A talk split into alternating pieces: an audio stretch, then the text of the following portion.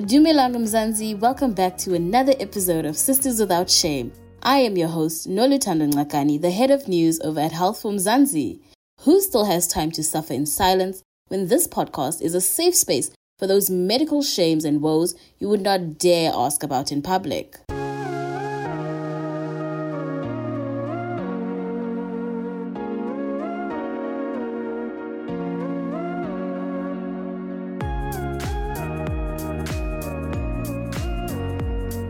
The very first week of the year can always be so very overwhelming, sisters. And this is definitely the case for a distressed friend in crisis from Kathu. They sent a voice note and have asked to remain anonymous. Hey Lulu, I'm so nervous about starting the year. I have big plans, and most of them involve getting my body ready for the next December. I'm tired of people asking me when my baby is due because my belly is just so big, man. And I'm a man at that. Man, I just want to know how do I set my 2022 fitness goals? Anonza, I got you, boo.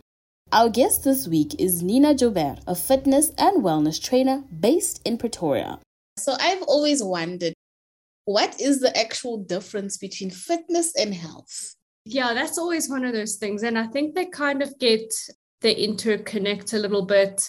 But basically, fitness is doing whether it's a physical activity and you are conditioning yourself to be better at that. You're adapting to that certain physical activity that you do. So if it's running, you are, say, you're a long distance runner, you are building a physical adaptation to that certain mechanical thing that you do. Whereas health is more of a holistic thing. So, where fitness, you're adapting your cardiovascular system, you adapting your muscular system, even your central nervous system, especially in strength sports when you have to adapt to certain mechanical loads or weight.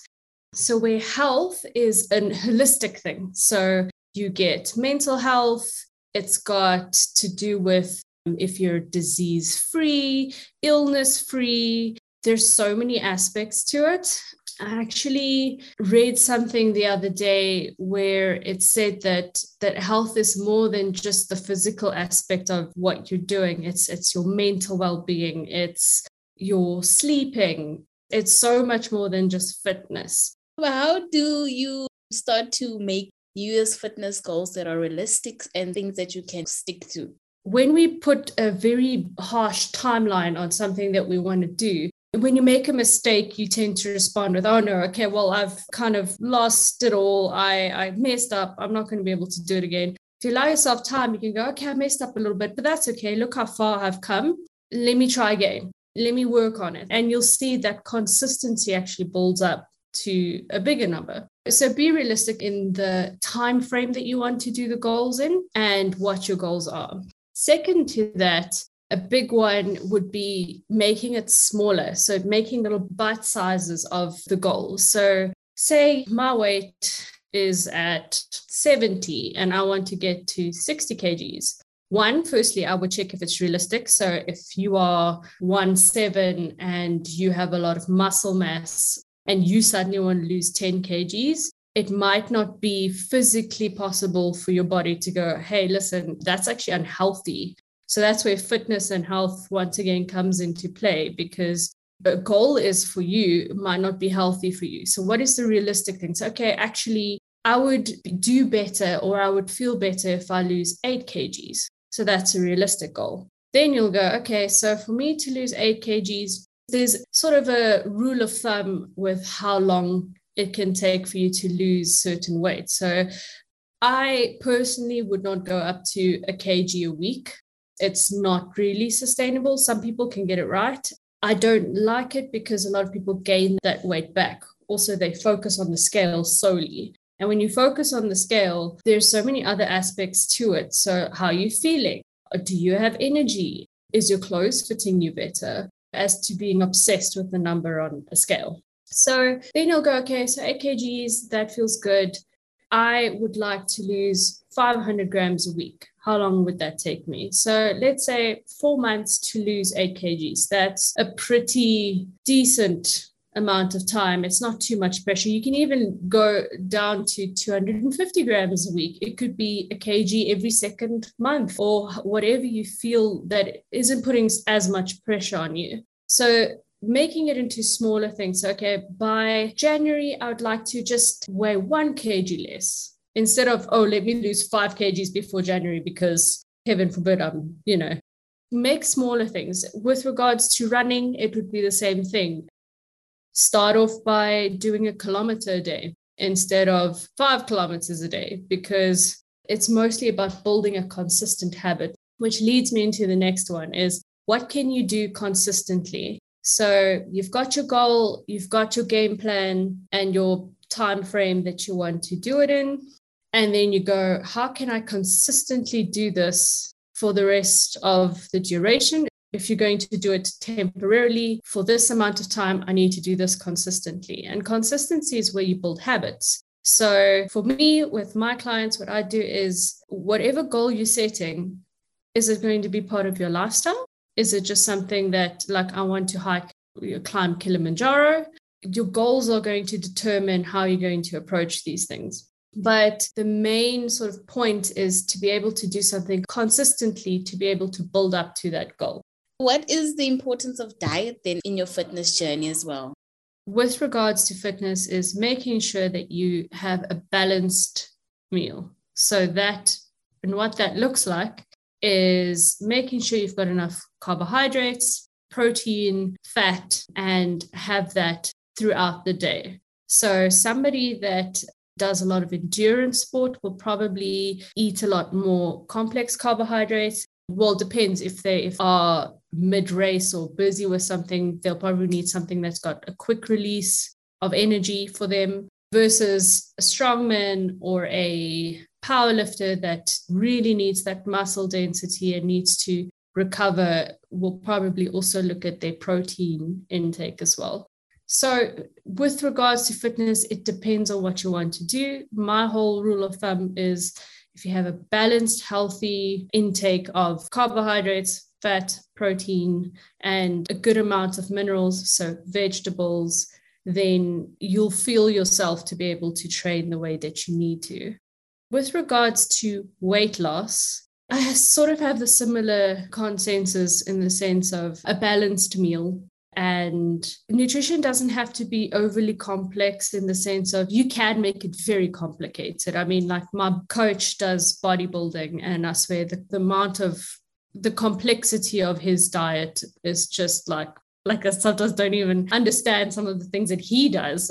But I understand it to a point, but but it's sort of like method behind his madness for bodybuilding in, in a sense as well. So when it comes to weight loss, it's basically calories in versus calories out.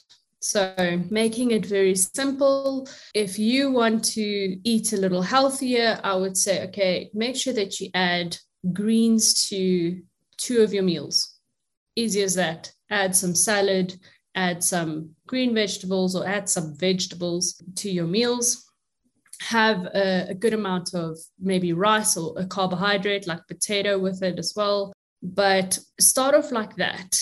A lot of people don't have access to be able to get the measurements done and things like that. So for me, that's a good way f- to show them like, okay, have a handful of lettuce or greenery, have like a palm of meat or whatever protein source you want. The reason why I am sort of pointing that out is we live in a country that's very diverse, and socioeconomic issues sometimes get overlooked. So, whether it's demographic, the cultural aspect to it, there's so much to it that I mean, I'm privileged enough to open up my fridge and I can choose what I want to buy. Whereas somebody that might not be so lucky, but I have to force myself to go walk five kilometers. Some people need to walk five kilometers to get to their job.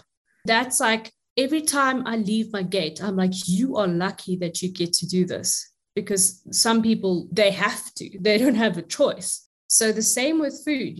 when I see diets and people are like, oh, eat more fish. And I'm like, do you have any idea how expensive fish is? We can't expect somebody that has a lower income or isn't maybe, I wouldn't say in the culture, but like you're not going to make somebody eat pork if that's not something that they can eat. So if that's the only thing that they have access to, then how can we make it? So that's my sort of rule of thumb is make sure you add some greens to it. Don't be too hard on yourself with regards to missing things. If the only thing you can afford today is to buy a packet of chips, then that's what you're going to have. Like, don't be upset with yourself when that happens. And you can see I'm very passionate about that.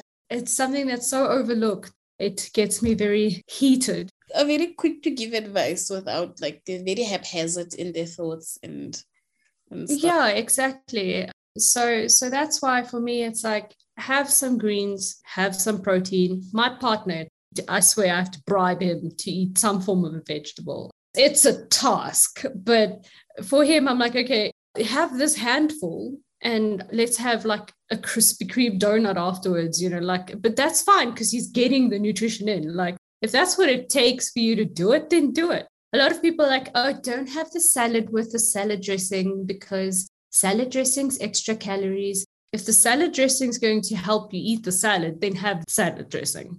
We've touched a bit on the mental health aspect of our goals. I would like to know then, you know, what is the impact of exercise for your mental health? I think when you feel better, you mentally feel better. When you train, when you physically are better, healthier, you feel better running outside, getting the vitamin D helps with depression. So there's a lot of aspects and also like the social side of it as well. I am terrible at CrossFit, but I enjoy the camaraderie around it. So it's a bunch of people, and you're just all, they say they were enjoying it, but I don't know. Like, I'm going to say they're all miserable together and just going, this is horrible. And then afterwards, they're like, oh, that was great, man. Like, this is so cool. You did so great and lifting each other up. And I'm just like, I swear, I said to the one coach, I'm like, I'm as functional as a doorstop. I can lift heavy things, but I don't chuck things very well. So, but I enjoyed it because of the camaraderie side of it. So I could relate to somebody. So that it helps you open up to other people when you have that, because you've got somebody that's doing the same thing that you do, possibly struggling with the same thing that you are and then you can relate to them and open up to them and say hey listen like actually i'm feeling like this today and then that can open up a dialogue to help you mentally thank you for joining this week's episode of sisters without shame nina for more on setting 2022 health goals check out healthformzansi.co.za now remember if you are in a medical jam you can send an email to hello at healthformzansi.co.za or send an sos to 076 I will never blue tick you, babes.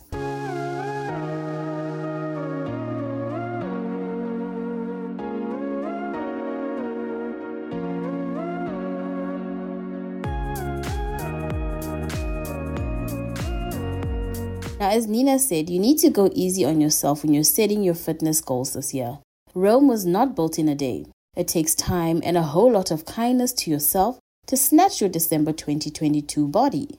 That brings us to the end of episode 23 of Sisters Without Shame, proudly brought to you by Health for Mzansi. From me, Lulu Ngcakani, have a great week and remember to show us some love by sharing this podcast with a friend.